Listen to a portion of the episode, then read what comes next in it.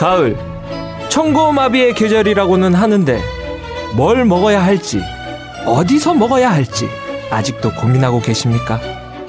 그 고민 싹 해결해 드릴 방송 걸신이라 불러다오 시작하겠습니다.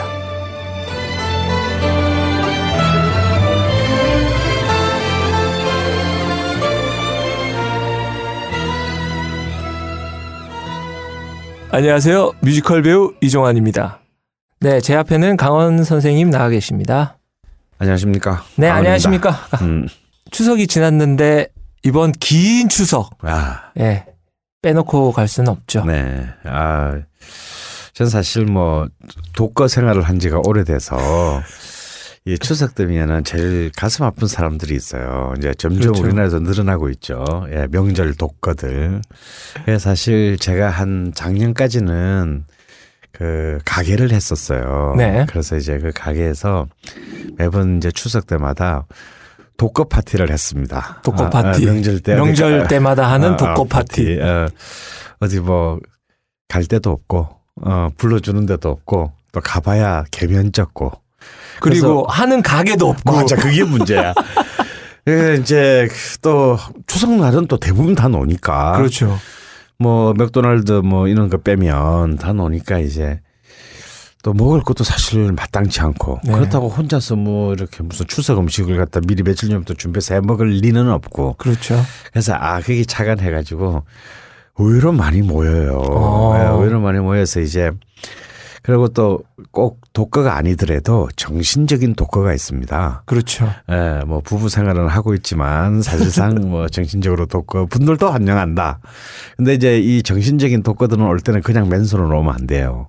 그 사람은 뭐 그 사람들은 어디선가 뭐 차례 차례를 지내고 왔을 거기 그렇죠. 때문에 동그랑땡이라도. 아, 동그랑땡이라도 들고 와라. 어. 그래서 이제 좀 그러면 또 의외로 또 많이 들고 옵니다. 왜냐하면 이게 또 추석 음식이라는 게 이게 또 많이 다 남거든요. 그렇죠. 어차피 또 이렇게 그 말라서 버리고 또 곰팡이 펴서 버릴 거. 그래서 이제 그런 음식을 그 재료들을 재료 이게 뭐가 올지는 몰라요. 어떨 때는 나물만 뒷다 많이 오고 어떨 때는 전만 넘어오고 나물은 하나도 안 오고 이래서 좀 헷갈릴 때도 있는데 어 그래서 그런 걸로 좀 응용한 요리들을 좀 음, 대충 대충 만들어 가지고 이제 부어라 마시, 마셔라 했는데 올해는 이제 가게도 없어지고 해서 저희 집에서 했죠. 네. 예, 집에서 했고 우리 또 정신적인 독거인 이종환 부부도 그렇죠. 저희도 갔습니다. 예, 오고 했는데 어우 뭐 그리고 뭐그뭐그 정도밖에는 없었네요. 음. 그리고 이제 추석이 지나서 어 이번 주 월요일인 23일이 이제 드디어 추분이 됐죠. 네. 예, 보통 추분 때 추석이 드는데 이번에는 이제 백로에 추석이 들었습니다. 근데 이제 이 추분이라는 게 우리 춘분 추분 하면은 딱 떠오르는 게 이제 낮과 밤의 시간이 네. 이제 같.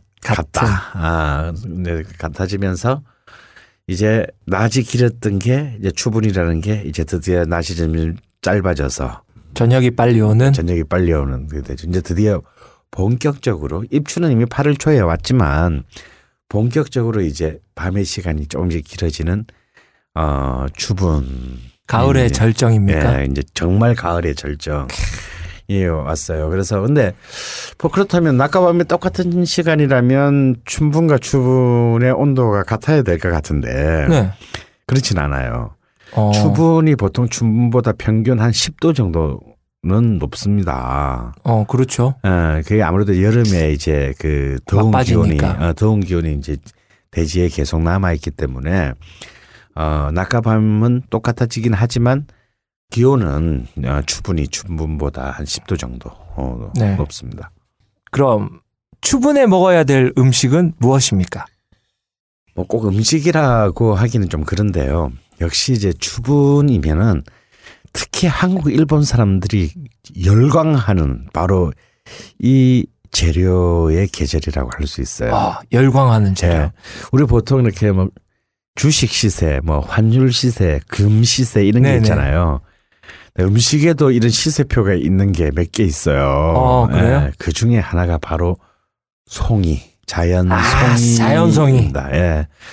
뭐 보통 이렇게 그 서양 요리에서 뭐 3대 뭐 진미의 진미. 재료 뭐 이런 얘기 하잖아요. 네.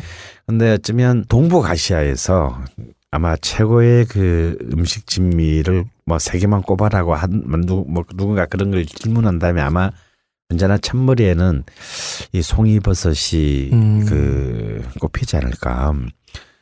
우리가 보통 우리 마트에서 사 먹는 송이들은 대부분 다 이제 양식에 양식에 네, 성공했기 때문에 가격이 비싸더라도 그리 비싸지는 네네. 않는데 여전히 송이만큼은 양식을 자연산. 어, 거부하고 특히 이제 송이 하면 완전히 뭐 미- 거의 반쯤 미치는 일본인들도 여전히 지금 송이에 대한 양식화를 어, 추진하고는 추진을 있지만. 있지만 아직까지는 뭐큰 음. 결실을 그 맺지는 못했다고 합니다. 그런데 이제 이 송이라고 하는 게 정말 비싸서 예. 어, 사실 웬만한 서민들은 참 맛보기가 어렵습니다. 근데 올해는 뭐 그렇게 비싼 시세는 아니에요. 그어 그래요? 2013년 9월 17일자 보도. 무더위의 가뭄으로 가을 송이가 올해는 통 안 보입니다. 구경도 구매도 힘든 상황입니다. 최상품 송이 1kg 산지 낙찰 가격이 6, 70만 원입니다. 어제와 오늘 강원도 양구 인제 지역의 송이 1등품 1kg 공판 가격은 6, 70만 원 선. 유통 과정을 거치면 백화점 소매가는 100만 원을 넘습니다. 어, 보통 이제 송이는 이제 그 이제 가시 확 퍼지기 전 단계의 네. 모양과 그 상처에 따라서 등급을 나눠요. 네. 예, 1등급, 뭐 2등급, 또 상등급, 등외품 어, 이렇게 나누는데 보통 등외품의 1kg 시세가 지금 한 20만 원 정도 하는 것 같고 1kg에. 예, 와. 이제 1등급 정도 시세는 한 35만 원에서 40만 원 정도 어. 합니다. 우리 이제 물론 우리 국내산인 경우에요. 음. 이제 북한산은 이제 좀 쌉니다. 아. 어, 어, 그런데 아, 뭐 이 1kg 1등급 시세가 뭐 굉장히 많이 올랐을 때는 2년 전인가 뭐 한 80만 원, 90만 원 와. 이렇게 갔거든요. 근데 뭐 사실 1kg 하면 굉장히 많을 것 같지만 네. 사실은 그리 많지는 않아요. 에, 뭐라 그럴까 한 소쿠리. 그뭐 한 소쿠리 아 그렇죠. 스- 스티로폼 박스에 뭐 하나 정도 어 음. 그렇기 때문에 사실은 뭐 애기할 정도의 양을 그, 그 재료값 자체가 이미 산지 가격이 뭐 3, 40만 원 하면 도저히 이 사실 웬만한 사람들은 먹고 어, 먹고 즐길 수는 없는 네. 음식입니다. 그런데 그래도 이 가을에 한번 송이맛 정도는 한번 보는 것도 나쁘지 않아요. 그래서 제가 볼 때 어떤 음식을 하냐에 따라서 이렇게 음. 누군가의 뭐 뇌물성 선물을 해야 된다면 1등급 뭐 2등급 정도는 보내야 되겠지만 입으로 들어가는 거라면 또 이렇게 돈을 받고 파는 그러면 또 이렇게 모양이 나쁘면 아 이거 뭐야 뭐 이런 이제 그 complain이 들어올 수 있겠죠. 근데 내 입에 들어가는 거라면 굳이 그런 비싼 그 송이는 송이를 할 필요는 저는 없을 거라고 봅니다. 그런데 그리고 또 뭐 굳이 1kg씩 이렇게 사지 말고 경동시장 이런 데 가거나 또 요즘은 한국은 배달 민족이잖아요. 그렇죠. 예, 인터넷이 예. 있습니다. 그래서 이제 인터넷 쇼핑이나 이런 산지에서 직접 보내는 것 중에서 아주 조금 뭐 한 3만 원, 4만 원어치 또 이렇게 음. 팔아요. 어, 그렇죠. 음, 그러면 이제 뭐 한 서너 서너 송이? 송 정도 이렇게 그 보내옵니다. 그러면 이제 그걸로도 얼마든지 어, 가을의 맛을 듬뿍 느낄 수가 있죠. 그러면 송이는 어차피 버섯이니까 음. 고기 구울 때 이제 이렇게 구워 먹는 거. 근데 아. 그러기에는 너무 비싸고. 에, 거기보다 더 비싸. 그러니까. 예, 보통 이제 그럼 송이를 어떻게 먹느냐 이제 그 하는 건데 사실은 송이는 가장 이제 보편적으로 먹는 방식은 송이는 그 자체로 너무 향이나 맛이 완벽하기 때문에 네. 뭔가 다른 요리가 필요가 사실은 없어요. 아. 예. 근데 이제 방금 우리 종환이가 말한 대로 그 한국에서 아무래도 이제 송이를 가장 보편적으로 먹는 방법은 또 일본인들은 또 송이를 너무 막 신성시해서 뭐 송이 하나를 가지고 아주 개 지랄들을 합니다.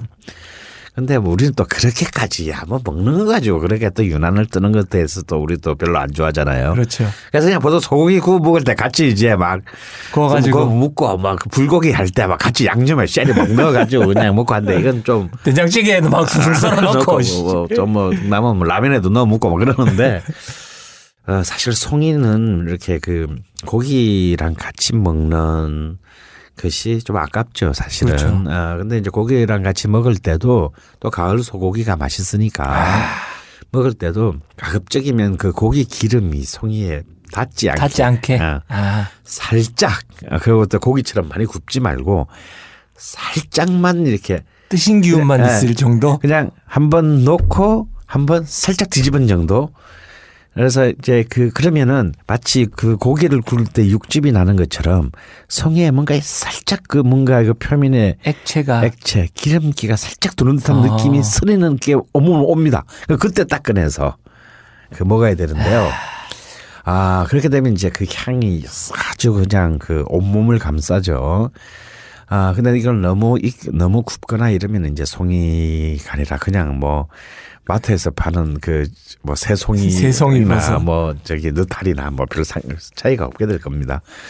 근데 이제 이 송이가 가장 그 뛰어난 것은 역시 향 때문인데요. 네.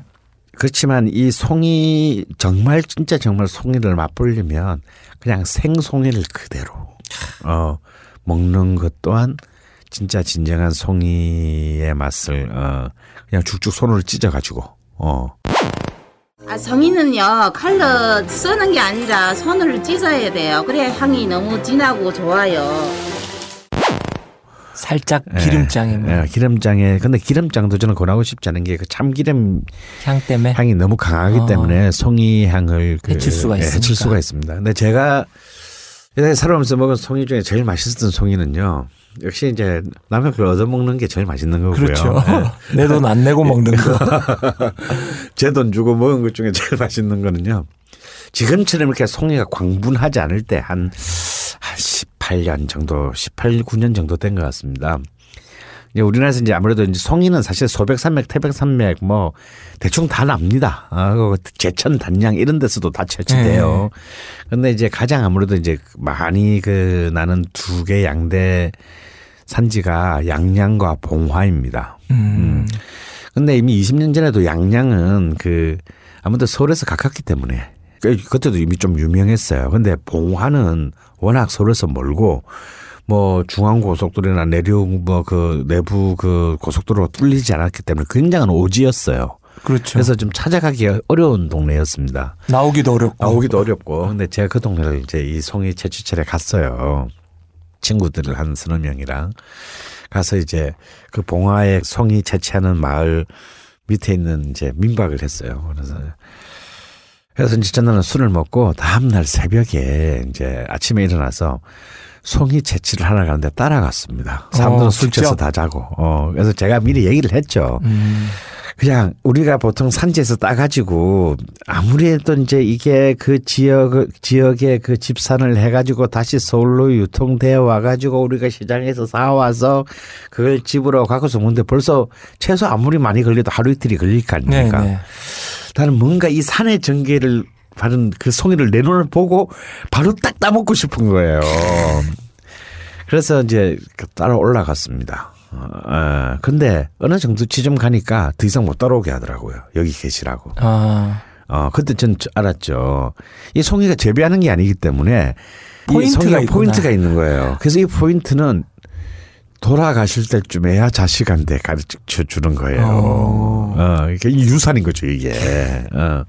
그래서 그냥 어디 한 산 중턱 이런 데서 멍청하게 이제 아침에 바보같이 이렇게 한 시간인가를 기다렸습니다. 근데 이분은 이제 송이를 이제 딱 따가지고 뭐 많이는 안 따고 이제 그 내려오면서 방 그렇게 이제 그것도 한 한 시간쯤 됐겠죠. 그걸 그냥 툭 주더라고요 하나를. 어. 그래서 같이 길 걸어 내려오면서 이제 손으로 흙 대충 털어내고 어 그걸 갖다 서로 쭉쭉 찢어서 껌처럼 씹으면서 이제 다시 그 민박집까지 내려온 적이 있어요. 어, 그때 맛은 어땠어요? 아, 근데 이제 아무래도 또 아침이고 아침 거의 새벽 좀 지난 네. 해가 막 뜰 때쯤에 아침이고 정말 청량한 산의 네, 기운 네. 어, 그런 것도 크게 작용하겠지만 아 내가 송이인지 송이가 나인지 모르겠다 아, 라는 정도로 아, 아 송이 맛은 이런 거였구나 음. 아 이게 아무리 뭐 냉동은 말할 것도 없고 그냥 제철에 이 제대로 이렇게 그 유통되는. 유통돼서 온 것도 그래도 송이지만 아 역시 송이는 산지에 와서 먹어야겠구나. 음. 어, 라는 어떤 생각이 들 정도로 어, 굉장히 신선해요. 그래서 바로 그 이제 송이를 가지고 또 그날 뭐 아침부터 뭐 계속 송 아침은 송이로 밥 돌솥 써다가 밥 해 먹고 이제 또 점심 때는 또 송, 또 송이 된장이라고 또 있어요. 아. 예, 이제 된장을 그 할 때 이제 송이를 넣어서 아예 이제 장을 담그는 송- 이제 태백산맥 인근에서 만드는 굉장히 비싼 된장입니다.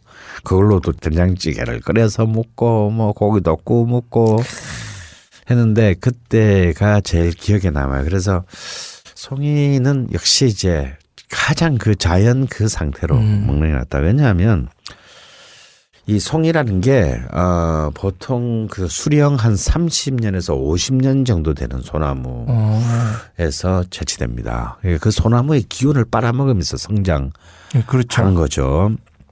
그래서, 어, 어찌 보면은 가장 그 노숙한 소나무에 그로 응축되어 있는 모든 어떤 그 산과 그리고 태- 태양과 바람과 이런 그 나무에 있던 모든 기운이 이 작은 우리 그냥 그 집게 손가락만한 크기의 송이 안에 응축돼 있는 겁니다. 그래서 가장 그 자연의 상태로 이렇게 먹는 것이 가장 좋다. 그래서 이제 동의보감에서도 우리 사실 버섯 종류가 굉장히 많잖아요. 네. 그래서 이제 나무에서 나는 버섯의 으뜸이다.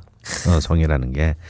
그리고 이제 뭐 늘 뭐 하는 말 있잖아요. 어디 몸에 좋고 어쩌고 어쩌고 하는 거. 한방에 문헌에 아, 보면 송이뼈. 이기경신 그러니까 기를 더해주고요 몸을 굉장히 가볍게 해주면서 이 오장 오장육부를 굉장히 편안하게 해주고 또 피를 그 서늘하게 만들어준다고 하거든요 성인병 예방이라든가 혈액순환을 굉장히 좋게 해서 그러니까 무엇보다도 위장에 아, 어, 위장을 가장 이제 강하게 만들고 그 향이 이제 그 식욕을 굉장히 증진시키는 네. 기능을 한다. 그래서 옛날에 이제 노인들한테 이 송이를 특히 이제 마나님이 영감 마님한테 이 송이를 바치는 거는 또 그 송이의 모양이 상징하는 또 음. 어, 굉장히 에로틱함이 있죠. 그렇죠. 어, 있지만 실제로 그 이 송이 자체가 가지고 어. 있는 왜냐하면 아무래도 이제 나이가 들면 식욕이 떨어지고 힘이 없 위장이 작용이 이제 음, 둔화되니까. 어, 기능이 저하되기 때문에 그래서 이제 그 소화에 부담이 없으면서 그런 기능을 그 하- 높이는 것 특히 이제 그 설사를 먹게 하는 음, 어, 먹게 하고 결국은 이제 종합적으로는 이제 기를 보완은. 다 보, 끌어올리는데 가장 그 큰 효능이 있다. 그리고 이제 이제 현대의학적으로 보더라도 이 송이가 특히 이제 뭐, 뭐, 모든, 모든 재료 갔을 때다 얘기하는 거 있죠. 뭐 각종 비타민이 뭐 다, 음. 어, 들어있고 굉장히 그또 양질했던 그, 사실 송이도 따지고 보면 89%가 물이에요. 음. 수분인데 그래도 이렇게 양질의 이제 그 단백질과 지방이 들어 있고요. 그 특히 이제 그 요즘은 이 송이가 또 현대인들 각- 각광받게 된 게 송이에 이제 이 구안산이 굉장히 다량으로 함유돼 있어서 음. 고혈압이나 이런 이제 저 아. 그런 그 콜레스테롤 저하에 성인병 많은, 예방에 예, 굉장히 좋겠군요. 뭐 기능을 한다. 뭐 다 쓸데없는 얘기입니다. 그리고 뭐 어, 뭐 항암 작용까지 한다. 그래서 사실은 버섯이 이제 항암 네. 그것 때문에 이제 크게 떴죠. 물론 영지 버섯 이런 거는 아예 주- 요즘은 그냥 뭐 거의 뭐 어, 약재로 예, 이제 약이죠, 약. 약으로 취급됩니다. You'd be so nice to come home to. You'd be 좋아하는 사람을 집으로 부르고 싶을 때 계량 따위 필요 없는 걸신의 레시피.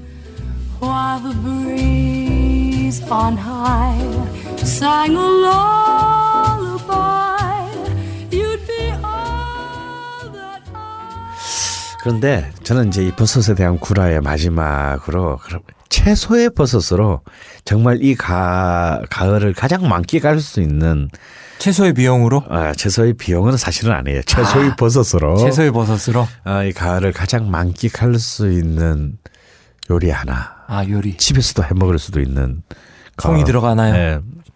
예, 송이는 한 송이만 있어도 돼요. 아. 한 개만. 아, 저는 여태껏 먹어본 송이 관련 송이 관련 요리 중에 저는 이 음식이 가장 저를 감동시켰어요. 바로 이제 일본 스타일의 음식인데요.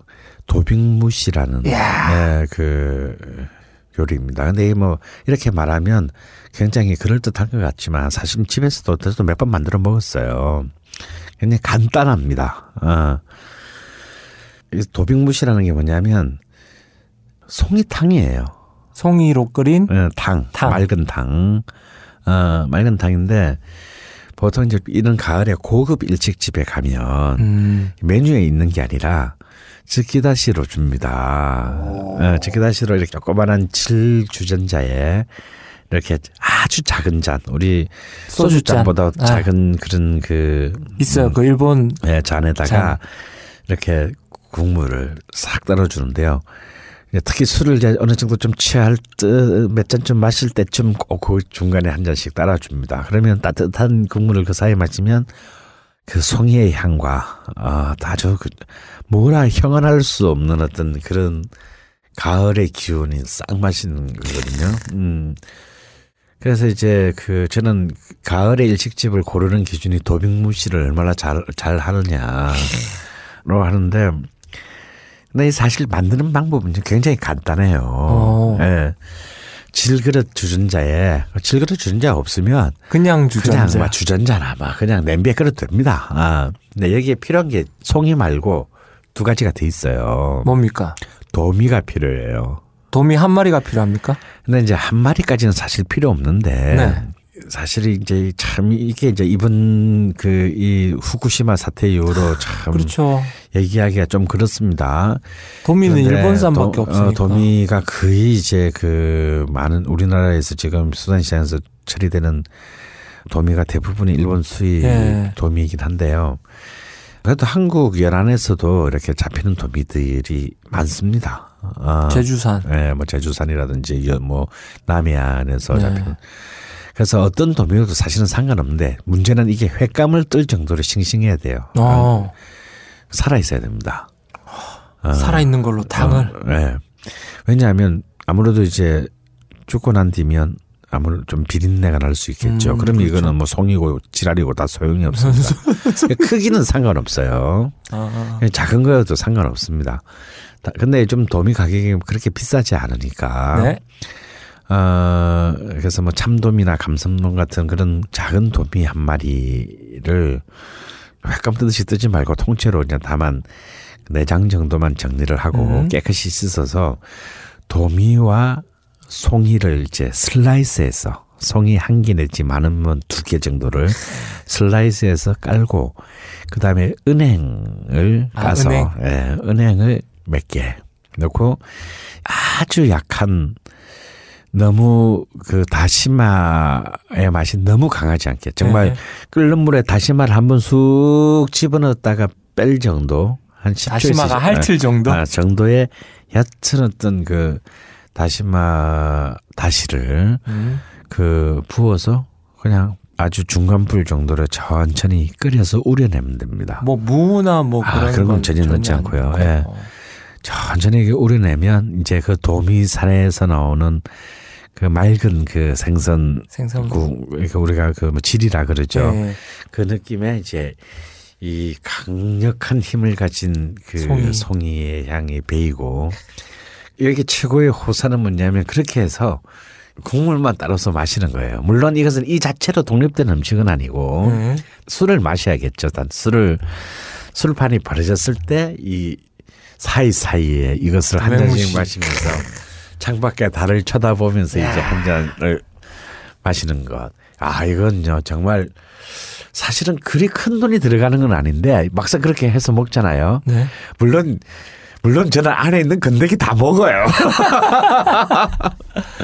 그럼 도민살도 이제 꺼내가지고 그냥 싹 그 도톰한 것들 간장에 찍어서 먹고. 막 나- 나중에 다 먹습니다. 먹는데 이제 원래는 그 먹으면 가오 떨어지는 거예요. 예. 예. 다 먹지만 이 한잔하면 어 굉장히 이 뭔가 이 가을에 내 몸속으로 가을이 빨려 들어온 듯한. 빨려 들어온다는 느낌. 아, 그래. 그리고 이, 특히 잔이 중요해, 잔이. 네. 이 잔이 작아야 돼. 이 잔이 크고 많이 마시면 이게 풍미가 없어요. 예. 거의 납작한 접시에 가까운 정도의 높이의 잔으로 혀, 혓바닥 정도를 싹 적실 정도의 양을 한 잔만. 한잔 탁 마실 때 구강과 비강으로 싹 올라오는 송이의 향을 살짝 느끼는 거. 아, 이게 저는 좀, 아, 이 가을에 송이 요리로 추천해 보고 싶습니다. 도맹무시. 근데 뭐, 아, 그거 하나 귀찮다. 뭐, 그, 뭐, 귀찮다 그러면 돈을 많이 버세요.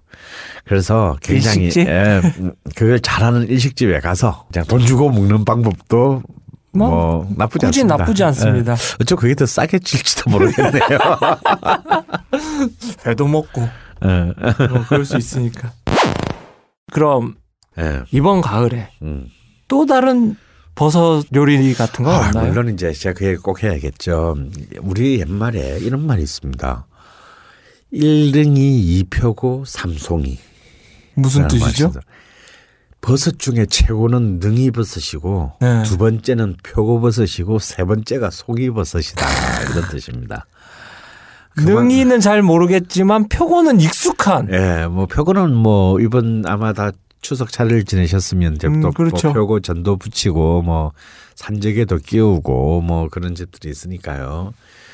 표고는 우리 굉장히 일상적인데 표고를 우리 진짜 정말 우습게 보, 는좀 경향이 네, 있습니다. 그렇죠. 근데 이 일릉이 이- 이표고 삼송이라는 말이 있듯이 이 표고도 사실은 굉장히 훌륭한 네. 버섯입니다. 그래서 이제 근데 아무래도 이제 이 표고라는 게 좀 우리의 밥 반찬 그렇죠. 이나 무슨 어떤 우리의 그냥 식탁에 불고기에 어, 쓱쓱 어, 들어가는. 들어가는 어떤 그런 정도의 버섯으로 이렇게 좀 인지돼 있기 때문에 그 가치가 굉장히 많이 우리는 좀 높이 평가하지는 않지만 어, 옛날에는 이제 표고가 그렇게 대량 양식이 안 됐을 것이기 때문에 네. 그 표고가 굉장히 그 귀하게 음. 실제로 우리가 저는 고기를 구워 먹을 때 쓰- 이제 그 고기와 버섯이 원래 잘 어울려요. 네. 해보면 저는 표 우리한테 너무 익숙해서 그렇지 정말 표고만큼 고기랑 잘 어울리는 특히 소고기랑 잘 어울리는 버섯이 네. 없습니다. 그 표고의 살이 주는 어떤 그 도톰하고 폭신한 질감, 네. 어 뭔가 어떤 그 소고기 육즙과 함께 네, 어우러지는 그 콜라보레이션. 어떤, 예, 그런 것은 아, 표고를 따라가기가 어렵죠. 근데 사실은 이제 저는 송이보다 좀 더 좋아하는 버섯은 저는 개인적으로 능이 버섯입니다. 아, 능이는 예. 어떻게 생긴 버섯이죠? 조금 흉측해요. 예, 아. 좀 생긴 것도 좀 와일드하고요. 색깔도 시커멓틱틱합니다. 아, 근데 이 능이 역시도 이제 굉장히 그 양식보다는 이제 자연 채취를 하는데 아마 이 일등이라고 불렀던 것이 그나마 이 송이버섯은 그래도 눈에 잘 안 띄어서 그렇지. 네. 그냥 소나무 밑에 있잖아요. 네. 근데 이제 능이버섯 같은 경우는 굉장히 흠준한 뭐 바위산이라든가 네. 뭐 굉장히 더 이제 그 깊은 산골로 들어가야 이제 볼 수 있다. 뭐 이래가지고 아마 옛날부터 채취하기가 어려워서 음. 그런 것도 있는데요. 근데 사실 또 이 능이의 향은 이건 또 사실은 또 송이와는 또 완전히 다른 음. 굉장히 깊고 강렬을 하면서 좀 신비로운 느낌이 있습니다. 그래서 송이의 어떤 그 향과 질감이 좀 여성적인 버섯이라면 음. 아주 세련된 여성의 버섯이라면 그 능이의 그 향과 질감은요 굉장히 그 단호하고 강건한 그러면서 깊은 내면 세계를 가진 어떤 무사의 느낌이 나는 어떤 버섯이어서 송이 참 아. 특이한데요. 생긴 거는 생긴 거와 다르게 여성적이라는데 아주 특이한데요. 아, 그래서 여성들이 좋아하나 봅니다. 근데 이제 어, 능이도 특이한데요. 생긴 거는 예, 생긴 거는 좀 반대인데. 반대인데요, 예, 이거? 예, 이, 좀 그렇습니다. 그래서, 근데 특히 그 저는 능이를 좀 더 좋아하게 된 게 와인하고의 궁합이 아, 사실은 이 능이버섯은 어, 굉장히 훌륭합니다. 음, 제가 많은 실험을 해봤거든요. 능이버섯을 가지고. 그냥 능이버섯은 고, 고기가 필요 없어요. 네. 예, 능이버섯은 그냥 그냥 이렇게 고기 굽는 불판에 그냥 바로 썰어서 올려서 소금만 조금 좋은 양질의 소금만 살짝 뿌려가지고 바로 이렇게 굽자마자 내어서 맛있는데요. 특히 그 와인의 왕이라는 별칭을 갖고 있는 이탈리아 서북부 지역의 그 피에몬테 주에서 나는 바롤로나 바르바레스코 같은 어떤 그런 그 와인들과 이 능이버섯을 같이 먹잖아요. 어, 그러면 마치 이 둘은 정말 거리상으로는 어마어마하게 떨어져 있는데 마치 어제 본래 한 몸이었던 것 같은 어, 그런 정말 훌륭한 궁합. 음. 어, 술과 음식의 위대한 마리아주를 보여주는 어떤 그런 것이 능이입니다. 그래서 한번 실험해봐야 되겠는데요. 네, 특히 이제 사케 같은 뭐 혹은 소주도 좋습니다. 어, 이런 술을 좋아하시는 분이라면 능이버섯 파티를 한번 이번 가을에 왜냐면 딴게 아무것도 필요 없어요. 불과 능이와 소금 만. 이 특히 이런 거는 뭐 이렇게 이 참기름장 있는데 찍어 먹으면 안 돼요. 음. 그것만으로도 사실은 아까 그 도빅무 씨 같은 경우가 굉장히 좀 일본적인 어떤 그런 네. 어프로치라면 능이버섯과 이 술은 굉장히 호쾌한 어, 좀 대륙적인 어떤 그 스타일의 한국적인 그 스타일이라고 볼 수 있습니다. 그래서 어떤 저는 그 능이버섯을 또 한번 이 가을에 추천한데요. 능이버섯은 가격이 오늘 시세표를 보니까 뭐 키로에 뭐 한 10만원에서 12만 원 정도. 그러니까 송이버섯의 한 3분의 1 이하라고 보면 되니까 어 그렇게 싼 재료는 네, 아니죠. 그러네요. 싼 재료는 아니지만 아 그래도 이못 먹을 건 아니네. 굳이 또 우리가 먹자고 들면 아, 못 먹을 것은 아니다. 아, 뭐 그냥 이번 주 좀 딴 거는 뭐 라면으로 대충 때우고 어, 어 그래도 이 능이를 이렇게 먹고 혹시라도 뭐 그럴 일은 없겠지만 혹시 좀 남으면 음, 이제 라면 끓일 때 집어넣고 이제 너 먹어도 굉장히 훌륭한 라면을 굉장히 그 다시는 맛볼 수 없는 이 지구상의 마지막 음식으로 느끼게 해줄 수 있어요. 라면에 넣어도 좋다. 라면 하물며 라면에 넣어도 좋다. 밥을 할 때 넣어도 좋고 국수를 끓일 때 넣어도 좋고. 그러니까 이, 이 송이가 왜 송이고 능이가 왜 능이냐면 어디를 들어가도 자신의 주장을 잃지 않습니다. 어, 그만큼 센 놈들이죠. 어. 제가 한 번은 송이버섯을 먹고 아, 너무 감동을 해가지고 이걸 싸게 어떻게 먹을 방법이 없나 음. 해서 착안해낸 방법이 하나가 있어요. 예. 소래 눈을 라면을 끓일 때 소래 눈을 살짝 넣어서 끓여 먹으면 약간 그런 맛이 납니다. 우리 그렇게 살지 맙시다. 죄송합니다.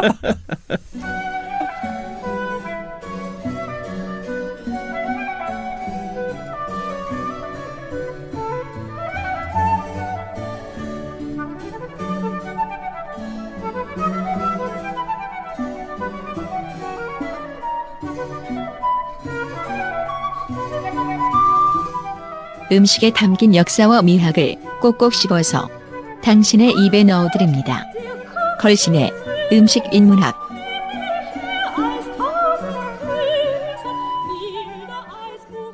자, 가을은 청고마비의 계절이자 또 독서의 계절입니다. 뭐 굉장히 진부한 얘기죠. 네, 그렇죠. 독서 별로 좋아하진 않지만 예. 그래도 먹고 난 뒤에 잠을 부르기 위해서라도 책은 좀 읽어줘야 됩니다. 근데 이런 책들 많잖아요. 뭐 신의 물방울, 예. 그 다음에 맛의 달인 예. 이런 다 만화책이지만 그렇죠. 예, 특히 뭐 우리나라로도 뭐 허영만 화백의 이제 식객. 식객 뭐 이런 것들이 예, 이런 만화도 굉장히 많고 특히 최근에는 어, 음식에 관한 책들이 굉장히 많이 예, 예. 쏟아지듯이 나오고 있습니다. 엄청나죠. 예, 역시 이제 이 사람들의 관심이 이제 가장 원초적인 곳으로 점점 그 몰려가는 것 같아요. 먹기 위해 사는 자들이 많아진 많아진 겁니다. 거죠. 네, 맞습니다. 아, 굉장히 뿌듯합니다. 오늘 이 음식 인문학 편은 앞으로도 몇 차례에 걸쳐서 음식에 관한 어떤 책을 읽을 것인가. 어, 좋죠. 어, 이런 얘기를 좀 나눠볼까 해요. 조한군도 뭐 조한군은 책안 읽잖아, 솔직히. 잘안 어, 읽죠. 어.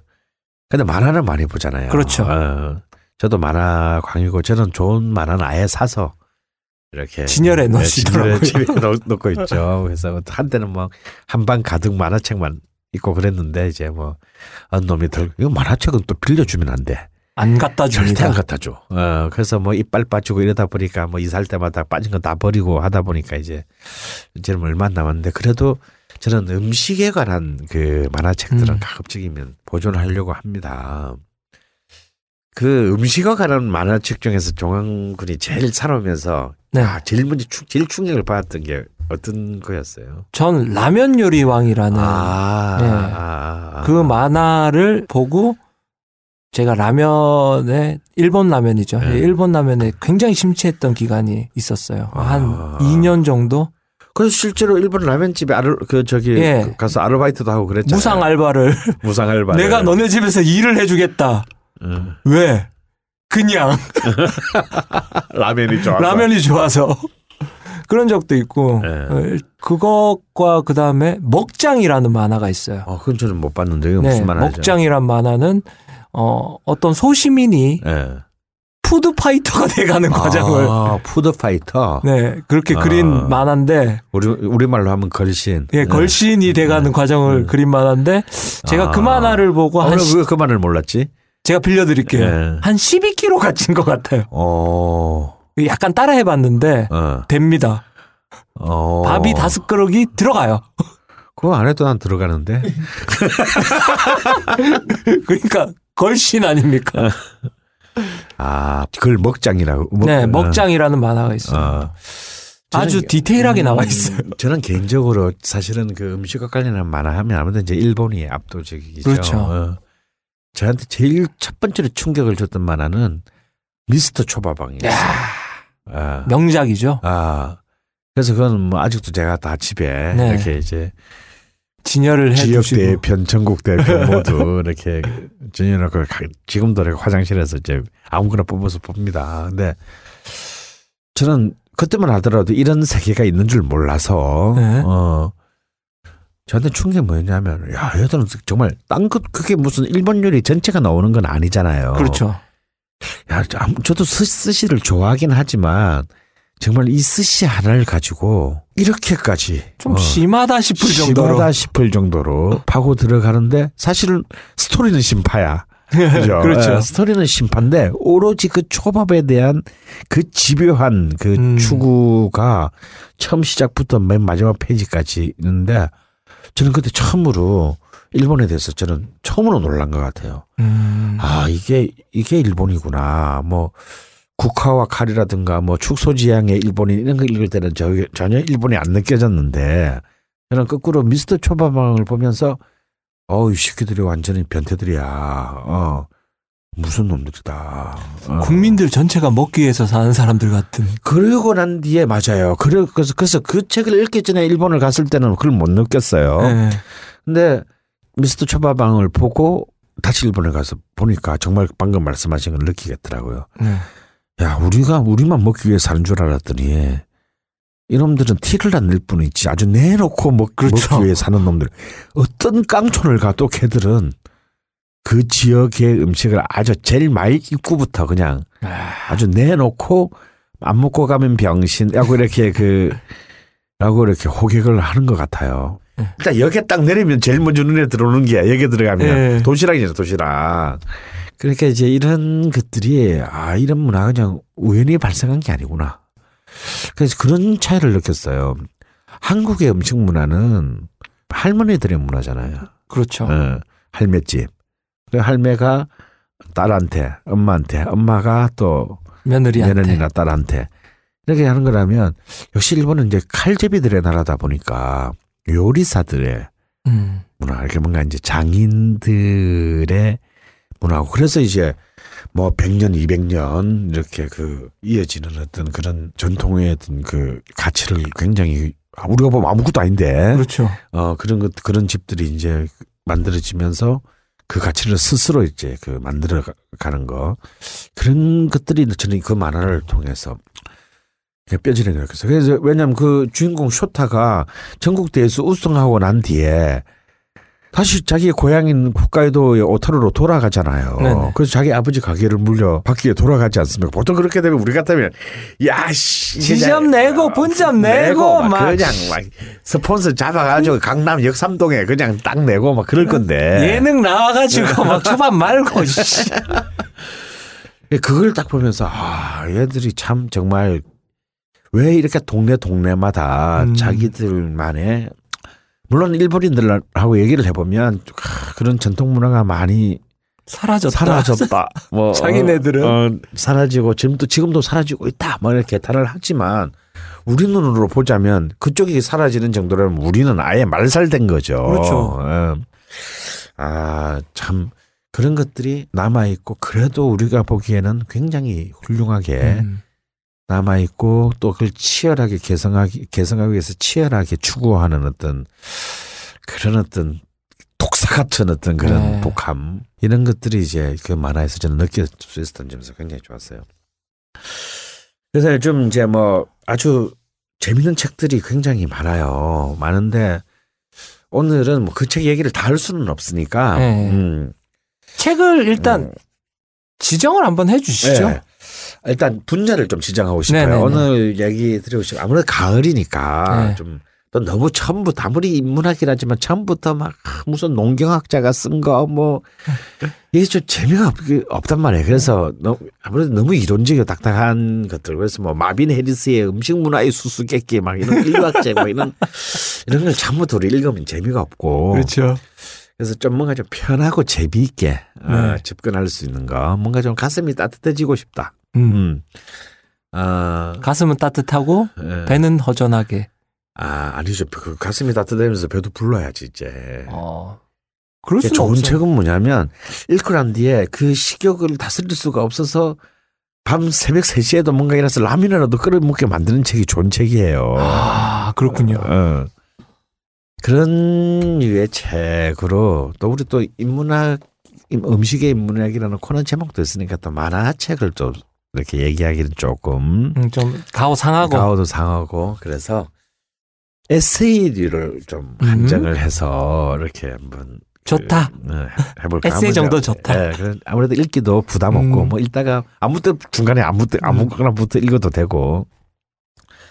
제가 걸신의 음식 인문학에서 어 정말 이 책은 이꼭 책- 읽, 이단한 권의 책을 딱 제가 이 책을 봐라. 음, 라고 추천하고 싶은 책은요. 행복한 만찬이라는 제목을 가진 소설가 그 공선옥이 쓴 책이에요. 사실 이 책은 많이 안 팔렸던 것 같아요. 음. 어. 아무래도 제목 이제- 좋은데? 예. 근데 사실은 내용은 절대 행복하지 않아요. 공선옥 작가를 아시는 분들도 있을 것이고 모르시는 분들도 있을 텐데 아무래도 같은 공시라도 공지영만큼은 유명한 분은 아니죠. 그렇네요. 예.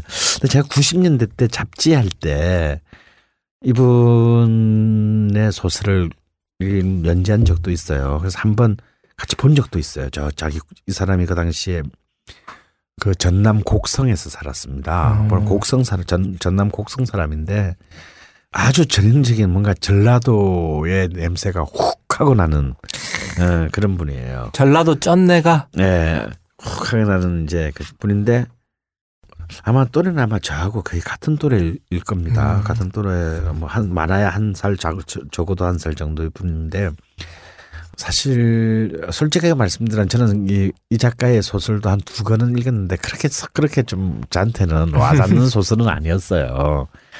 그런데 그 2008년인가 나온 이 책은요. 저는 읽자마자 아, 정말 거의 눈물을 흘렸단 마음으로 읽었어요. 먹는 책인데. 먹는 책인데 저는 먹는 책이 이렇게 사람의 가슴을 후벼 파게 만들 줄은 음. 정말 꿈에도 기대했거든요. 왜냐하면 아, 방금도 말씀드렸지만 저는 이분의 소설에서 그런 감동을 받아본 적이 없어가지고 음. 사실은 아무 생각 없이 이렇게 보는데 이게 뭔 얘기냐면 정말 사시사철의 어떤 음식에 관한 얘기예요. 음식점은 하나도 안 나와요. 아, 그러니까 이분이 어릴 때 전라남도의 곡성에서 성장했는데 굉장히 가난한 너무나 찢어지게 가난한 음. 이른바 소장농의 딸이었던 거예요. 그러니까 정말 먹을 것 자체가 힘든. 우리는 전라도 하면 굉장히 뭐, 뭐, 뭐 음. 모든 게 음식이 넘쳐나고 할것 같지만 정말 그 정말 있는 사람들 얘기인 것이고 정말 보릿고개라는 게 뭔지를 온몸으로 경험한 어, 야. 그런 이제 빈농의 딸로 태어나서 살아야 했던 그때의 얘긴데요. 아, 제목부터가 그래요. 제목이 이런 거예요. 이 챕터가 고구마. 그리고 부제가 고구마와 함께한 생애. 그리고 쑥, 쑥. 조선쑥, 조선가시네. 감자, 그 포근포근한 추억. 보리밥, 풍만했던 그 여름의 맛. 감, 내 마음의 감나무 한 그루. 쌀밥, 생각만 해도 눈물이 나는 쌀밥 한 그릇. 야. 무, 이렇게 추운 밤에, 이렇게 배고픈 밤에. 토란, 토란 잎을 삼키듯 회한도 삼키다. 이런, 이런 제목이에요. 근데 사실 제가 아까도 말씀드렸지만 이분은 저하고 거의 같은 또래거든요. 선생님 보릿고개 모르잖아요. 아, 모르죠. 제가 알 리가 있어요. 제가 뭐 지금 자살했으라기보다는 뭐 도시에서 자랐으니까. 네. 근데 정말 저는 이 책을 읽으면서 어떤 느낌이었냐면 아 이분은 분명히 내 또래로 알고 있는데 어떻게 저 먼 나라도 아니고 같은 나라에 살면서 같은 땅 아래에서 아마 이분이 살아서 성장했던 곳이랑 태어나서 성장했던 곳이랑 내가 살았던 자, 음. 곳이랑 직선거리로 따지면 200km도 안 될 텐데 네. 정말 그때 그 60년대 70년대 삶을 정말 파노라마처럼 음. 이 음식을 가지고 보여줘요. 내가 단 한 번도 살아보지 못했던 삶. 음.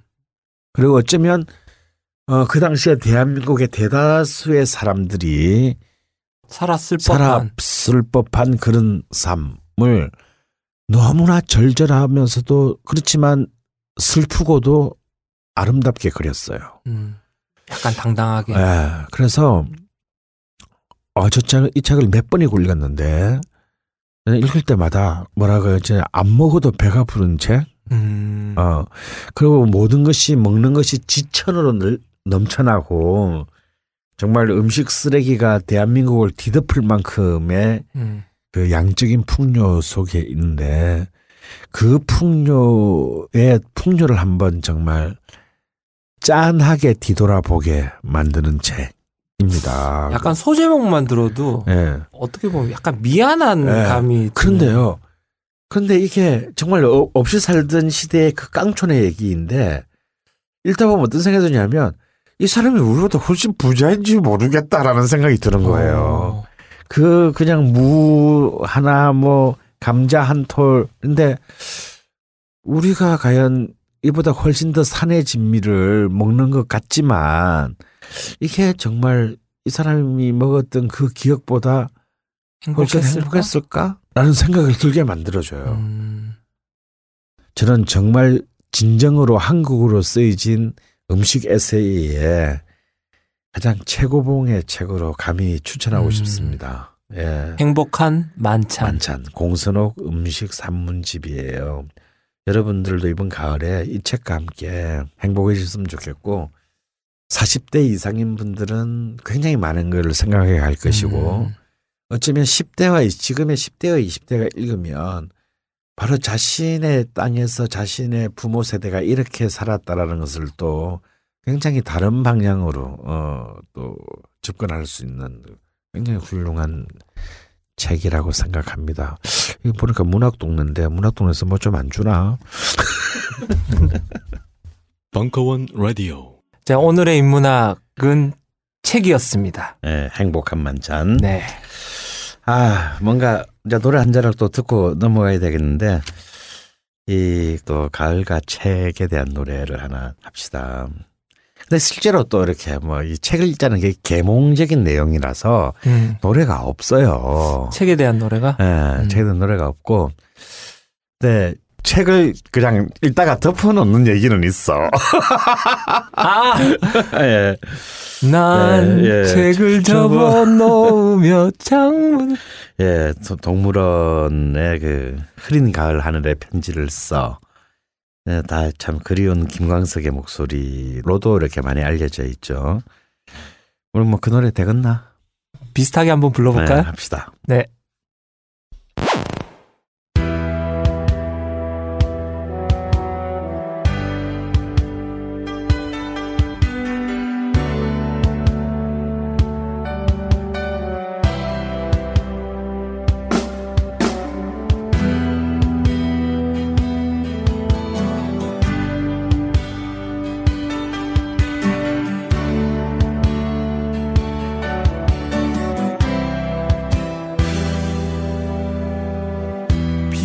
내리면 음, 나를 둘러싸는 시간에 숨결이 떨쳐질까? 비가 내리면 음, 내가 간직하는 서글픈 상념이 잊혀질까 난 책을 접어 놓으며 창문을 열어 흐린 가을 하늘에 편지를 써. 잊혀져간 꿈들을 다시 만나고파 흐린 가을 하늘에 편지를 써. 잊혀져간 꿈들을 다시 만나고파. 흐린 가을 하늘에 편지를 써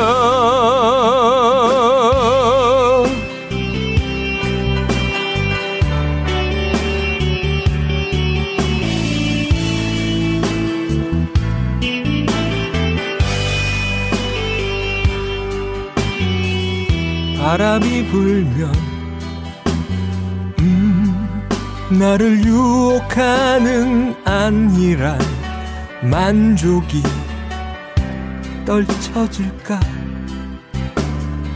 바람이 불면 음, 내가 알고 있는 허위의 길들이 잊혀질까 난 책을 접어 놓으며 창문을 열어 흐린 가을 하늘에 편지를 써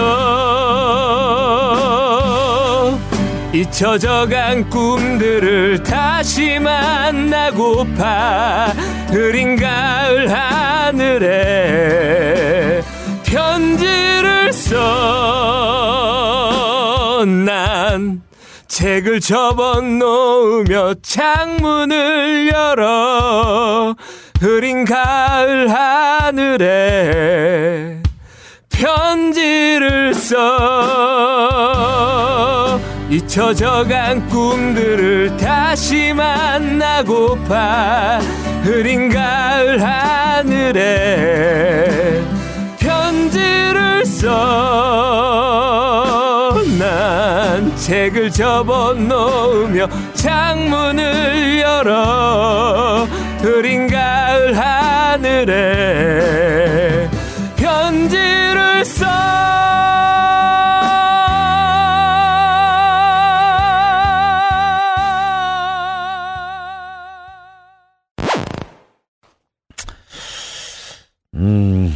어, 기, 뭐, 막상 부르면 이렇게 괜찮은데 가을 느낌이 확 나는데 그냥. 어. 약간 김강석 턴으로. 아, 아이, 그, 죄송합니다. 광석이를 욕되게 하지 마라. 죄송합니다. 아, 좋았어, 좋았어.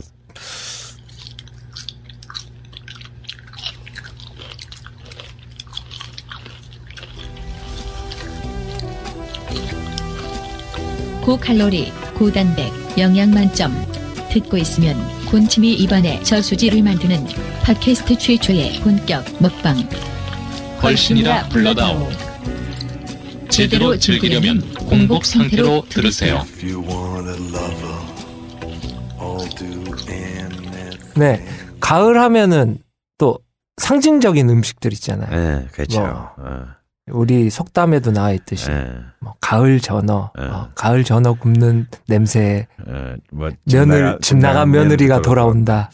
예, 어차피 앞에 또 우리 노래 부르기 전에 책 얘기를 했으니까 네, 너가 비슷하게 어, 이어서 이제 속담에서 네, 어, 네. 속담의 음식에 대한 네. 속담이 굉장히 많아요. 어. 가을 아욱국은 개집 내쫓고 먹는다. 어. 또 아욱국에 대한 얘기가 많아요. 어, 가을. 아욱국은 문 닫고 먹는다. 나, 뭐, 어, 가을 아욱국은 사이만 준다. 나, 뭐, 그리고 또 그런 말도 있죠. 뭐, 이게 아마 아욱국하고 전어가 아마 단일 품목으로 속담에 제일 많이 나오는 말일 거예요. 특히 전어는 완전히 속담 때문에 떴다고 해도 과언이 아니에요. 네, 가을 전어. 사실 우리 그 내가 어릴 때만 하더라도 내가 뭐 너무 바닷가에 살아서 그런지 사실 전혀 안 먹었거든요. 그거 없는 사람이나 먹는 거였다고. 그 근데 이제 뭐 갑자기 아마 이런 문제도 있을 거예요. 그때는 영 우리가 어릴 때는 연근해업이 많이 됐기 때문에 네. 굉장히 다양한 생선들이 있었어요. 그렇죠. 어, 바로 우리 잡아서 먹을 수 있는 생선들이. 근데 지금 이- 다 오염되고 뭐 이렇게 또 수온도 높아져서 연근의 업이 안 되다 보니 음. 다 원양이나 냉동이나 뭐 네. 수입 이런 것들이 많아지고 이번에 우리 가을 저도 이제 차례상을 이제 저 혼자서 차리는데 제가 어릴 때는 참조기를 막 이런 뭐 한 50cm쯤 되는 뭐 참조기를 막한 10마리씩 이렇게 막 올렸거든요. 싸가지고. 지금 쌓아가지고. 지금 그렇게 올리려면 몇백만 원 들 거야, 아마. 아, 뭐, 그런 크게 있지도 않고. 음. 요즘 다 부세나 뭐, 이런 조기를 빙자한 그런 이제 그런 것들만 큰, 큰 게 나오죠. 그러니 뭐, 도대체, 도대체 그, 먹을 게 사실은 우리 정말 우리 땅에서 난, 우리 바다에서 난 먹을 게 참 잘 없는데, 전어는 아직도 많이 잡히고 음. 또 양식도 성공했고 음. 그러다 보니까 갑자기 뭐 전어 머리에는 뭐 깨가 세 마리다. 어 음. 그리고 뭐 집 나간 며느리도 돌아온다. 뭐, 뭐 이런 뭐 이런 것들이 갑자기 이제 그 막 신문 지상에서 소개되고 방송에서 하면서 마치 가을 되면 막 전어를 마치 꼭 먹어야 될꼭것 같은. 되는 어 그런 이제 그 분위기가 최근 한 7, 8년 사이에 형성이 된 것 같아요. 네. 그래서 사실 참, 참 격세지감을 느낀다. 그, 이런, 어쩌면 속담 때문에 정말 다시금 재평가되고 뜬 음식이 대표적인 게 전어가 아닐까. 음. 실제로 가을에 전어 참 맛있죠. 근데 사실 뭐 전어는 뭐 초밥의 재료로도 쓰기도 하고 하지만 역시 이제 구이. 구이. 가 최고인 것 같아요. 근데 사실 전어만큼이나 그 가장 또 많은 또 속담을 안고 있는 게 가을 아홉국이에요. 예. 어. 야, 뭐 방금도 뭐 말했지만 아홉국에 대한 속담이 생각보다 거의 전어만큼 많고 음. 전어보다 더 세요. 전어는 그냥 집 나간 며느리가 그냥 사고 돌아오는 정도지만 이거는 지 계집을 쫓아내고 혼자 먹는 그러니까 이게 이건 200 밟고 500 더지 뭐. 어? 그러니까 전어보다 이게 가을에 훨씬 더 센게 아홉국이 아닌가 싶어요. 어. 그리고 전어 하면은 저도 아는 그 생선이고 음. 저도 많이 먹었던 생선인데 음. 아욱국 특히 아욱이라는 단어 자체가 약간 생소한 경우도 있거든요. 아무리 젊은 사람들은 생수 우리는 생수 안 해요. 어. 어. 아홉 많이 먹었는데 어 근데 사실은 요즘은 젊은 사람들은 뭐 그 아홉국 하면 뭐지? 네. 아, 이런 사람들이 있을 수 있어요. 근데 이제 그 아홉과 관련된 또 속담 중에 이런 말도 있어요. 아홉국 세 달만 끓여 먹으면 외장문으로는 못 나간다 이런 말이 있어요. 살찐다는 얘기인가요? 그렇지. 그러니까 옛날에 문- 문짝이 이제 하나짜리잖아. 아. 그러니까 이제 살이 올라가지고 오. 지금이야 비만에 그거니까 안 좋지만 그당 옛날에는 못 먹고 살았으니까 그래서 아직도 이렇게 북한 김정은 뭐 이런 사람들 네. 이렇게 뭐 아직도 이렇게 막 배가 좀 나오고 덩치가 좀 있어야 네, 우리 걸신과 같은 몸매. 어, 어, 있어 보인다. D형 몸매. 예. D자형. 어, D자형. 이런 것이 이제 어떤 하나의 그 선망의 대상이 됐듯이 아홉국 3개월이면 외장문으로 못 논다 이런 속담도 있었으니까 음. 그만큼 가을에 참 중요한 음식이었고요. 실제로 그 시- 중국의 3대 그 고전인 시경에도 그런 말이 나와요. 아옥밭 때문에 전쟁을 일으켰다라는 그 어. 아옥, 아옥밭을 차지하기 위해서. 그러니까 이제 그 한자로 쓰면 아옥이 규예요, 규. 규. 규. 어. 그래서 이제 그 규 혹은 규체라 그랬는데 이것을 차지하기 위해서 전쟁을 일으킬 정도였으니까 굉장히 오래 전 중국 시대에서부터 아욱은 굉장히 밭에서 나는 것 중에서 굉장히 중요했다라고 볼 수 있는 거죠.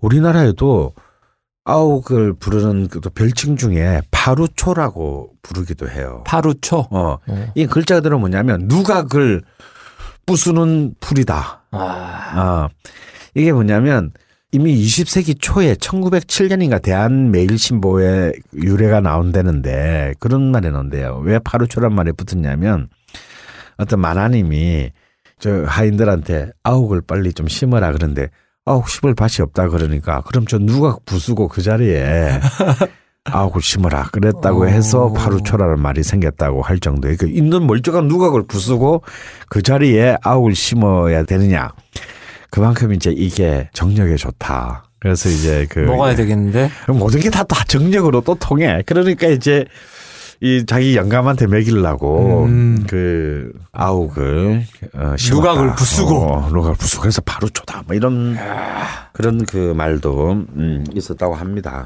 음. 근데 사실 뭐 전어나 아욱이나 전부 이제 가을에 청고마비에 정말 딱 그잘 어울만한데 진짜 아욱국은 뭐냐면 쉽게 말하면 된장국이에요. 된장국. 어, 옛날에는 된장국을 토장국이라 그랬거든요. 요즘은 토장국이라는 말잘안 쓰잖아요. 예. 그냥 된장 풀어서 한 국의 종류를 토장국인데 이게 매 계절마다 우리가 넣어 먹는 게 좀 달랐어요. 음. 봄에는 이제 냉이나 어, 달래, 달래. 같은 어, 그런 이제 봄 그 채소들을 그게 넣어서 봄의 맛을 즐겼고 음. 여름에는 근대 같은 것을 넣어서 먹었어요. 음. 아욱은 사실 여름부터 먹었어요. 음. 여름부터 먹었는데 가을이 이제 확실히 제맛이 난다. 그래서 이제 가을에는 이제 이 아욱을 넣어서 국을 끓여서 먹는 것을 음. 최고로 쳤습니다.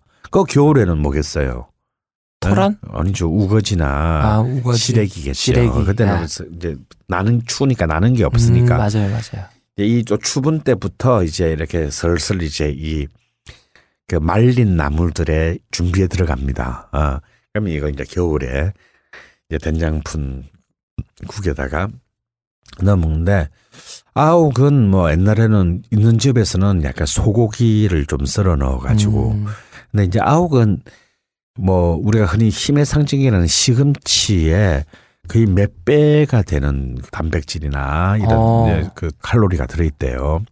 근데 아욱은 이제 줄기하고 잎을 먹는데 이걸 좀 껍질을 잘 벗겨내야 되고 음. 그래서 또 숨을 주기 위해서 이제 바락바락 씻는다 그러죠. 그래서 소금물에 굉장히 바락바락 씻어서 딱 이렇게 갈무를 해서 국을 끓여야 굉장히 이제 부드럽게 깊은 맛이 음. 난다고 합니다. 음. 사실 우리는 이제 뭐 이제 나이 드신 분 말고는 많이 이제 젊은 사람들한테는 그렇죠. 이제 좀 인연이 사라진 음식이긴 한데요. 아욱은 아직도 많이 시장이나 마트에 나와요. 네. 그래서 가을에는 그냥 어렵지 않아요. 그래서 이제 그 소고기를 뭐 넣어서 끓여도 되고 옛날에는 이제 가난한 집에서는 은간성심이시 소고기를 어떤 된장국에다 넣어 먹어. 그래서 이제 보리새우 네, 보리새우. 어, 어, 마- 보리새우를 이제 넣어서 또 이렇게 그 했다고 합니다. 그래서 지금은 뭐 멸치를 써도 되고요. 마른 새우, 마른 보리새우를 써도 되고 또 소고기가 좀 집에 묵다 남은 거 있으면 또 넣어서 아욱과 된장을 해서 끓이면 돼요. 근데 이제 문제는 된장이야. 우리는 봄, 여름, 가을, 겨울을 다 이제 된장 베이스의 국을 먹었는데 네. 요즘 누가 재래식으로 제대로 메주를 띄워서 된장 담그는 집이 얼마나 있겠어요. 없죠. 예. 물론 그렇게 해서 만든 된장을 파는 경우 있습니다. 물론 비싸죠. 근데 그런 된장을 먹으면 참 행복하고 우리는 또 어쩔 수 없이 그냥 동네 된장, 공장 된장, 마트 된장을 먹어야 되는데 마트 된장도 많이 좋아졌어요. 메이커 된장도. 근데 이제 여기 우리가 좀 뭐만 좀 조심하면 되냐면 사실 재래식 된장은요 끓이면 끓일수록 깊은 맛이 나요.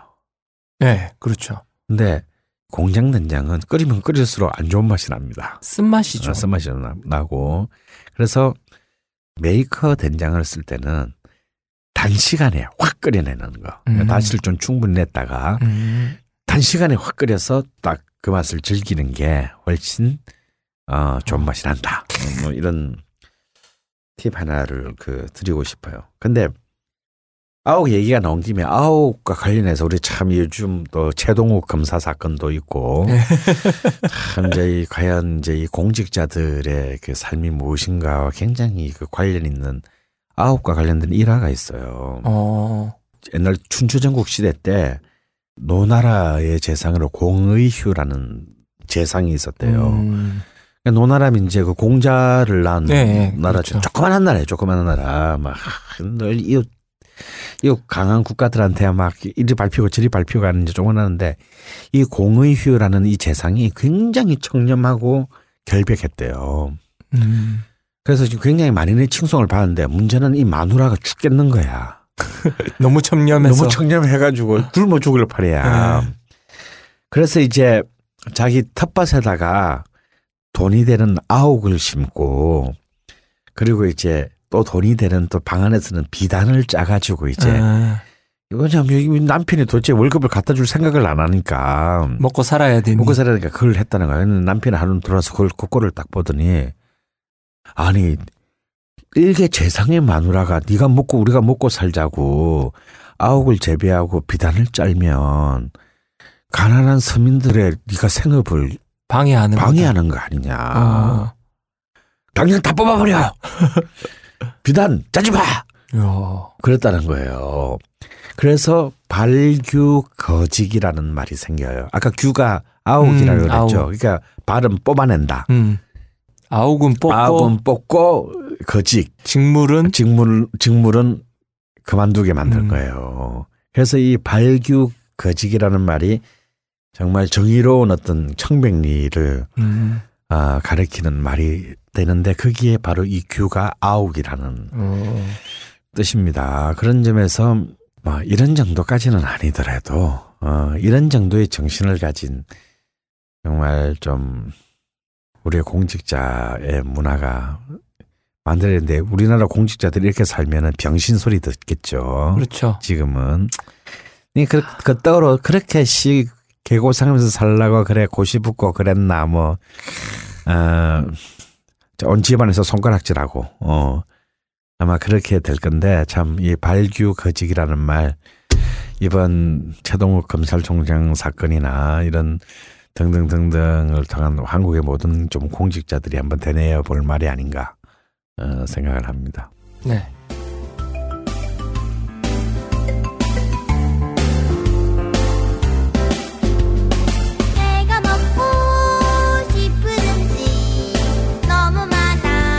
맛있는 음식을 먹고 싶을 때 어디로 갈지 고민하지 않아도 되는 이 집에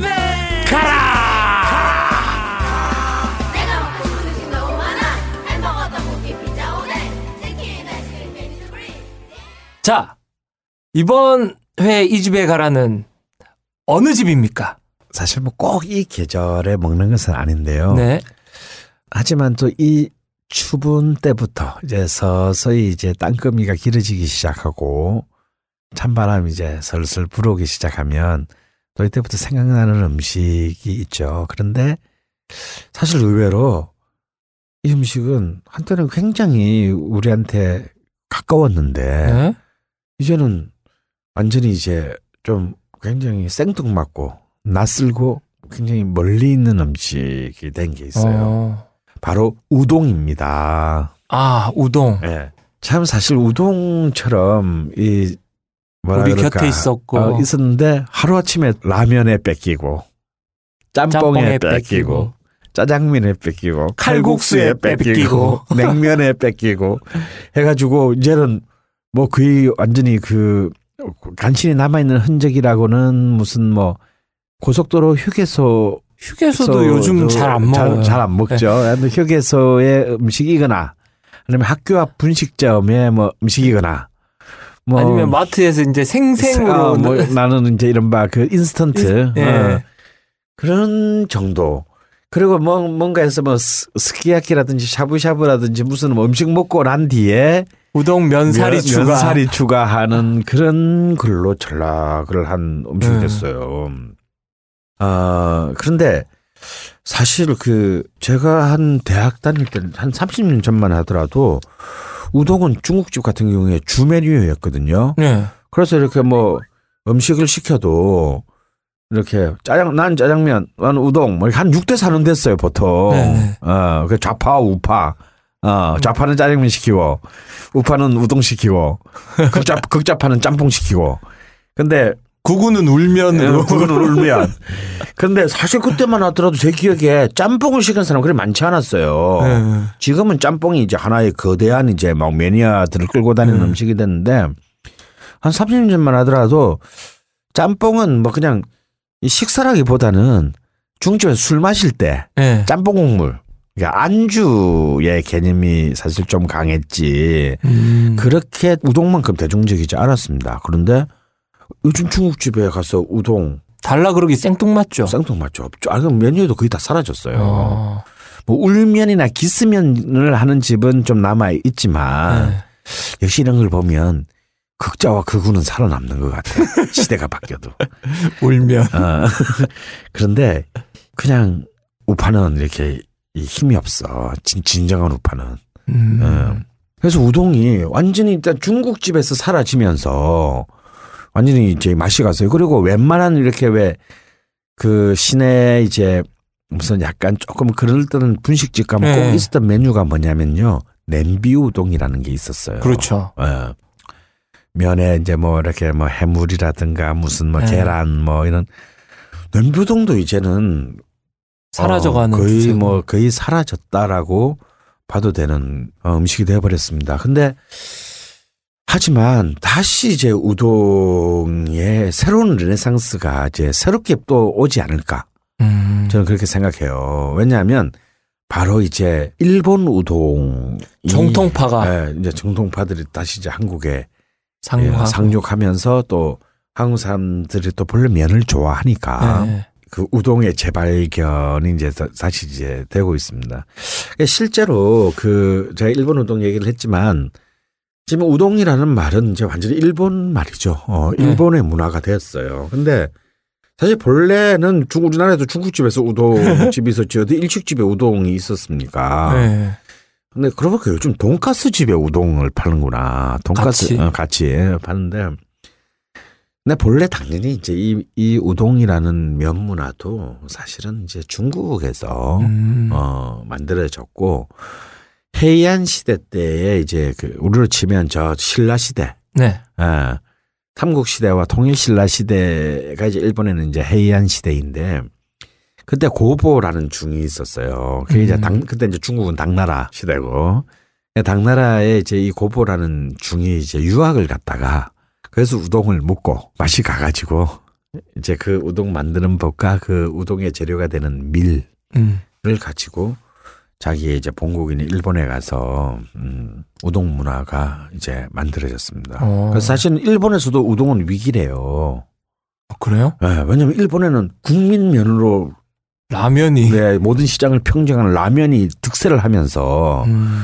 일본에서도 이제 그 오랜 전통을 가진 적어도 거의 뭐 한 1500년 정도의 전통을 가진 우동 문화가 거의 폭삭 내려앉았다고 합니다. 그래서 막, 어, 그 우동파들을 일본의 또 진정한 우파들이 그 굉장히 그 막 개탄하지만 이 새로운 대세인 이제 라면의 붐을 이겨낼 수가 없었대죠.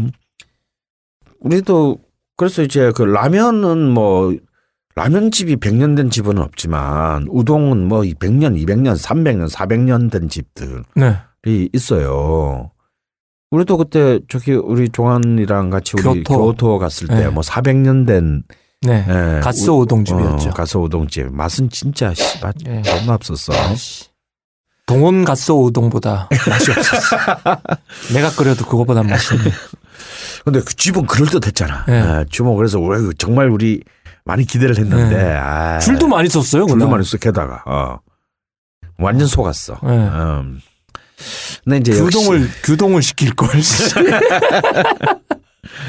우리 나와가지고 바로 또 라면 먹으러 갔지 않았나?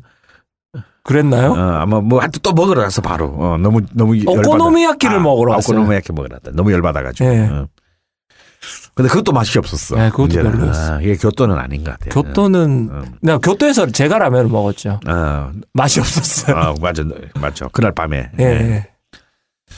아, 그렇죠. 근데 일본 우동도 일본은 이제 또 우동을 아까도 우리가 그 일본 그, 만화에서 그 미스터 초밥왕에서 말했지만 일본 우동도 긴 역사를 갖고 그만큼 긴 역사를 갖고 있는 만큼 굉장히 다양한 면의 문화를 갖고 있습니다. 그래서 우동도 뭐 지역마다 뭐 수백 개의 그 지파가 있대요. 그래서 뭐 후쿠오카, 어, 이제 하카다 쪽의 그 우동은 이제 아무래도 역시 이제 해물을 베이스로 하는 음. 어, 그런 우동이 했고요.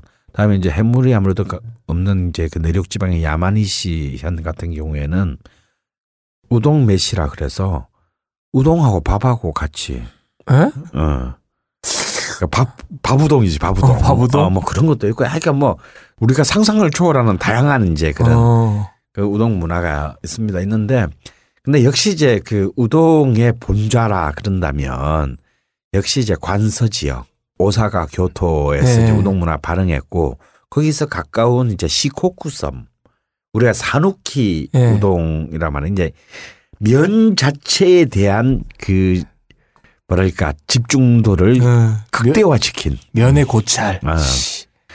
그래서 이제 어떤 그 라면에 아무래도 국물 그 그렇죠. 수프가 중심이 되는 그 음식이라면. 음식이라면 우동은 이제 면그 자체의 식감을 이제 치열하게 추구한 것이 일본 음. 그 우동의 핵심인데요. 그런 어떤 면의 본질을 가장 이제 추구한 곳이 역시 이제 그 지금의 이제 그 시코쿠 섬의 이제 가가와현에 음. 있는 이제 그 동네 산욱기. 네, 산욱기 우동이라고 우리가 얘기하는 게 산욱기 우동 하면 이제 꼭 그 동네만이 아니라 이제 음. 그, 그 가가와현과 그 건너편에 있는 이제 관서 지역 전체의 음. 면 문화를 말하는데요. 그런 이제 본격파 우동이 지금 이제 한국에 본격적으로 또 아. 어, 상륙을 하고 있는 것 같아요. 지금 지금도 보면 이제 강남 뭐 역삼동이나 시, 아, 지금 1호점이 아마 홍대에 생겼나요? 그리고 뭐 강남에도 있고 또 신촌역, 신촌 네. 전철역 근처도 마루가메 제면이라는 아, 그 마루가메 제면. 제면이라는 지금 이제 체인점들이 생겼죠. 그래서 이제 이 마루가메라는 게 뭐냐면 아까 말한 그 시코쿠스의 지명이에요. 음. 어, 이제 이 우동 산옥기 우동의 이제 그 어찌 보면 핵심 지역. 핵심 지역. 음, 처절하게 이제 이 죽더라도 우동 면발에 목을 걸고 죽겠다라는 이제 그 정신으로 살아가는 이제 그 동네 지명이 마루가메인데요. 음. 이 마루가메 제면에 있던 라는 이름의 이제 이 우동 집들도 이렇게 이제 이제 만들어 놨고 음. 다음에 또 뭐 신촌 홍대 또 어떤 겐로쿠 우동 겐로쿠. 뭐, 예, 네. 뭐 이런 등등의 이제 꽤 이제 아 우동만으로도 우동이 단순히 이제 그냥 뭐 아무 존재감 없는 어떤 음식이거나 뭐 돈가스에 따라 놓는 어떤 그런 그 어, 분식이 아니라. 어, 분식이 아니라 어쩌면 동북아시아 면 문화의 가장 본질이다. 우리가 원조다 씨발놈들아. 어? 라고 이제 그 그런 존재를 과시하는 그런 이제 우동의 새로운 어떤 르네상스가 어, 음. 하고 있어요. 그래서 이번 주말에 권하는 이 집. 이 집. 어, 이 집은 경기도 그 성남시 분당에 있는 네. 분당 서현역 근처에 있는 진우동이라는 네. 진우동. 예, 이 진짜가요. 어, 뭐 참 진짜 이런 게 아니더라고요. 어, 그- 그럼 그, 어, 어떤 진짜? 어, 자축인묘 진사오미 할 때의 진이에요. 오. 예. 걸신의 추천 맛집. 서현역에 위치한 진우동. 진우동입니다. 진우동 집을 아주 강력하게 추천합니다. 사실은 앞에 앉아 있는 종환이가 이렇게 모른 척하고 있지만 제가 저는 이 집은 어 우리 조항군 때문에 알게 된 집이에요. 그렇죠. 어, 조항군이 그 라면집에서 알바를 그 무료 네. 에, 무료 알바를 어, 해주고 어, 그 사장님과 예. 나 친구가 된 이후 이 사장님께서 라면 스프를 뽑는 게 너무 힘들다. 어, 스프가 쉬운 우동으로 바꾸겠다 하며 일본으로 잠시 건너갔어요. 예. 일본으로 잠시 건너가서 우동 배우는 기술을 배워서 다시 들어옵니다. 예. 그래서 우동집을 내요. 그러더니 더 고뇌에 빠지죠. 이거는 면이 면 빼는데 12시간이 걸린다. 아. 그런 얘기를 하더라고요. 그렇죠. 사실 라면 집은 수프로 진짜 자, 자신의 인생을 그렇죠. 쥐어짜서 만든다면 우동집은 면을 뽑는 것으로 자기의 창자를 다 뒤집어내서 만든다. 그러니까 그래서 그런 말도 있대죠. 뭐, 뭐, 우동집이 뭐, 제대로 된 우동집이 되려면 뭐, 뭐, 뭐라고? 뭐. 제대로 우동집이 성공하려면 음. 면을 후지산만큼 버려야 한다. 아, 그 이야기는 라면은 스프를 끓여서 면에 담아주는 건데 음. 면, 면을 삶아 담아주는 건데 이 우동면은 흐르는 강물처럼 음. 면이 흐르고 있을 때 손님이 와야 되는 거예요. 아, 면 면은 계속 나옵니다. 음. 그리고 손님이 딱 들어오면 면을 그 흐르는 강물에서 빼서 주고 네. 없으면 면을 계속 버려야 됩니다.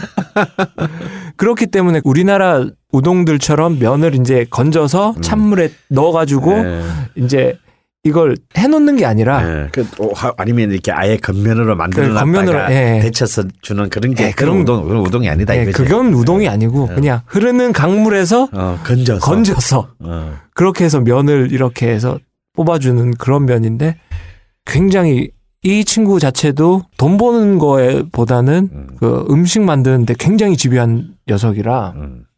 그 우동 면에 관해서는 이런 말을 해요. 뭐 무슨 우동은 몇 분 기다리셔야 되고 무슨 우동은 지금 금방 됩니다. 음. 꼭 얘기를 해요. 음. 그러면서 기다려서 먹는 우동의 면발은 책임을 집니다. 어. 확실한 그런 아주 디테일하고 아주 강직한 요리사가 한국에도 있습니다. 아, 저는 뭐 그렇게 많은 얘기를 나눠보진 않았지만 뭐 사실 요리사하고 전 얘기하는 걸 별로 좋아하지 않습니다. 네. 어, 왜냐하면 요리사는 작가는 글로 말하는 거고, 그렇죠. 그림으로 말하는 거고, 요리사는 이제 자신의 음식으로 말하는 거죠. 근데 방금 종환군이 말한 이 사람의 그 캐릭터, personality가 네. 이 사람이 뽑은 면에서 드러나요. 음, 음, 특히 이제 전 진우동에서 충격을 받았던 것은 아, 그 가마우동. 가마우동. 예. 그러니까 국물이 없는 우동. 그렇죠. 예. 정말 우동의 원점이라고 할 수 있는 것. 본질. 면 자체에 있던 에센스를, 액기스를 예. 목젖을 통해서 느낄 수 있는 그런 그런 면. 그러니까 이제 이 뭐냐면 그냥 우동면이에요, 그렇죠? 우동면에 그렇죠. 계란 달- 노른자와 생강 생강과 조금 조금 그리고 간장. 간장 아, 이렇게 비벼서 먹는. 비벼서 먹는 거예요.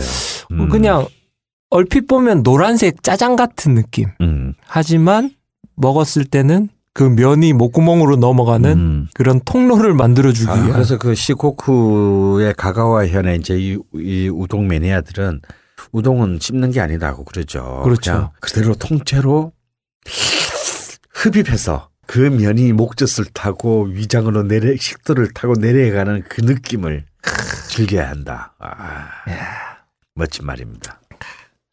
진우동. 음. 진우동은 솔직히 제가 아는 집이라서 그런 게 아니라 많은 사람들이 한 번씩 가서 느껴봤으면 하는. 그 음. 특히 가마우동 같은 경우는 한국에서 그렇게 하는 집을 보지 못한 것 같아요. 아니요, 요즘 많이 합니다. 아, 그래요? 예, 그 아까 말한 마루가메 재면에서도 하고요. 네. 그런 집 많이 들었는데 저는 단연코 진우동의 그 가마우동이 그냥 뛰어나다. 음. 그 다음에 또 그 우동 이름이 뭐죠? 그 마치 그 소- 소바처럼 아, 그 냉우동입니다. 냉우동, 어, 하야시 우동. 네. 어, 마치 우리 그 메밀 소바처럼 음, 네. 차가운 네. 가소 그 소바, 쇠- 메밀 소바하고 거의 똑같은데 면이 우동면이 우동면이죠. 우동면이죠. 예. 근데 그것도 일화가 있습니다. 음, 원래 우동집에서는 소바를 해야 돼요. 아, 예, 원래 우동집에는 소바를 해야 되고 어. 일본 우동집에 가면 면을 메밀로 해드릴까요? 아니면 어, 그 어, 밀 밀가루로 어, 해드릴까요? 이거의 차이지. 어. 메밀 소바를 아니, 소바를 하는데 얘는 메밀을 음, 하지 아, 않을 알 뿐입니다. 어. 우리는 뭐 제대로 된 우동집의 경험을 별로 해보지 예, 않았기 그렇죠. 때문에 또 일본 가서도 사실은 라면 먹을 생각만 하지 우동 먹을 생각을 좀 잘안 예. 하게 되잖아요. 어, 근데 그것도 굉장히 충격적이었어요. 네, 어, 그렇죠. 그러니까 또 그런 어떤 또 메밀면과는 또 다른 어, 또 다른 아, 식감이죠. 또 다른 식감을. 밀가루 밀가루 면에서도 이렇게 느낄 수 있는. 그리고 아 이건 어깨의 비밀 같은 건데 우동 면에 심이 있습니다. 음, 그 이 심이 뭐냐면 면 안에 밀가루가 아직 익지 않은. 음, 그래서 씹었을 때 탱탱함과 함께 음, 딱 끊어지면서 입안에서 부러지면서 나오는 그 느낌. 음.